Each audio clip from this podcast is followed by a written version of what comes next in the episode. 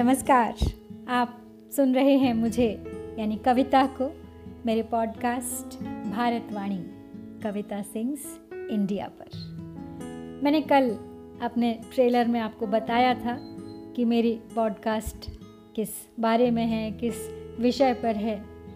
आप यहाँ पर सुन सकते हैं भारत की गाथाएँ, कहानियाँ, कविताएँ, गीत, श्लोक, स्तोत्र हमारे समृद्ध साहित्य से, हमारे पौराणिक इतिहास से, हमारे धर्म ग्रंथों से। मतलब ये कि यहाँ पे किताबें न केवल बोलती हैं, बल्कि गाती हैं, पढ़ाती हैं, सिखाती हैं, समझाती भी हैं। मेरे पास हिंदी किताबों का एक विशाल संग्रह है, एक बहुत बड़ी कलेक्शन है, जिनमें से कुछ मुझे विरासत में मिली हैं और कुछ को मैंने रद्दी में बिकने से बचाया है। लेकिन जीवन की दौड़ धूप ने कभी वक्त नहीं दिया कि सभी को पढ़ पाती। अब शायद वो ठहराव वो समय आ गया है कि मैं एक एक कर उन्हें उठाऊं, उनकी धूल झाड़ूं, उन्हें पढ़ूं और कभी कभी कुछ अपनी रचनाओं के माध्यम से अपने भी मन के भाव आप तक लेकर आऊँ। मुझे पता नहीं आप में से कितने लोग ये जानते हैं कि मैं एक यूट्यूबर भी हूँ और मेरा इसी नाम का यूट्यूब चैनल भी है। कविता सिंह इंडिया, भारतवाणी। जहाँ पे एक हज़ार से अधिक वीडियोस हैं, पचास से भी अधिक प्लेलिस्ट्स हैं। रामचरितमानस से, भगवत गीता से, वाल्मीकि रामायण से।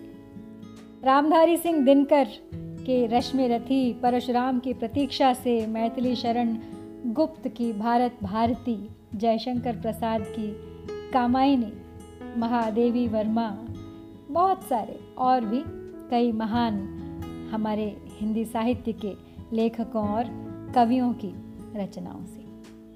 और देखा जाए तो अधिकतर ये सब ऑडियोज़ ही हैं, क्योंकि यहाँ मेरे दिखने की ज़रूरत नहीं पड़ती। इसलिए मैंने सोचा कि पॉडकास्टिंग मेरे इस प्रकार के कथा वस्तु के लिए सबसे अच्छा प्लेटफॉर्म होगा।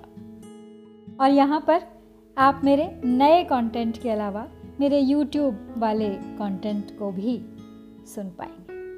दरअसल, बहुत दिल दुखता था देखकर कि एक आम भारतीय अपने भारत से, अपने देश की भाषा से कितना अनभिज्ञ है। नहीं जानता सही तरीके से अपने देश को। भाग रहा है अंधाधुंध, अंग्रेज़ी के पीछे पाश्चात्य संस्कृति के पीछे। वेस्टर्न इन्फ्लुएंस इतना ज़्यादा है कि एक भेड़ चाल में न जाने कहाँ चलता, चला जा रहा है इंसान। बस इसी सोच ने मुझे प्रोत्साहित किया कि मैं कुछ करूँ, कुछ ऐसा कि अपनी संस्कृति से अपनी पहचान बनाऊँ, जनमानस तक इसे पहुंचाऊं, प्रेरणा बनूं उनके लिए भी।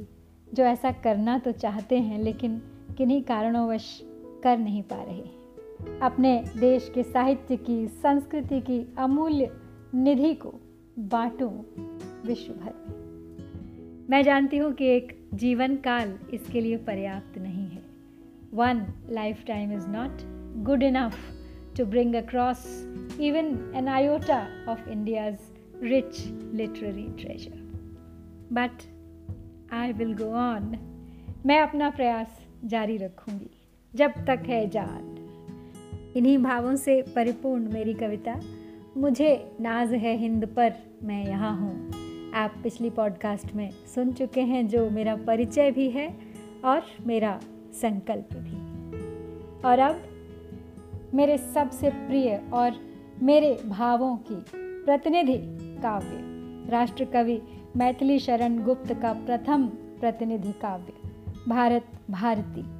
आपके लिए लेकर आऊँ अगली कड़ी में। मेरा आप सबसे अनुरोध है कि आप सब भी आइए, जुड़िए मेरे साथ मेरे इस मिशन में, जहाँ मैं रिवाइव करना चाहती हूँ हमारे भारत के स्क्रिप्चर्स हमारा रिच लिटरेचर हमारी एपिक पोइट्री हमारे वो संस्कृत ग्रंथ, जो न जाने कहाँ जल खप गए हैं, जिनमें ऐसी ऐसी बातें लिखी हैं जिन्हें हम जानेंगे तो आश्चर्य होगा कि हम क्या थे, क्या हैं और क्या होंगे। तो चलिए आपसे विदा लेती हूँ। अगली पॉडकास्ट भी तो आपके लिए तैयार करनी है। तो बस सुनते रहिए, बने रहिए मेरे साथ इस यात्रा में। अपना मूल्यवान समय दीजिए भारत को, भारतवाणी को। नमस्कार, जय हिंद।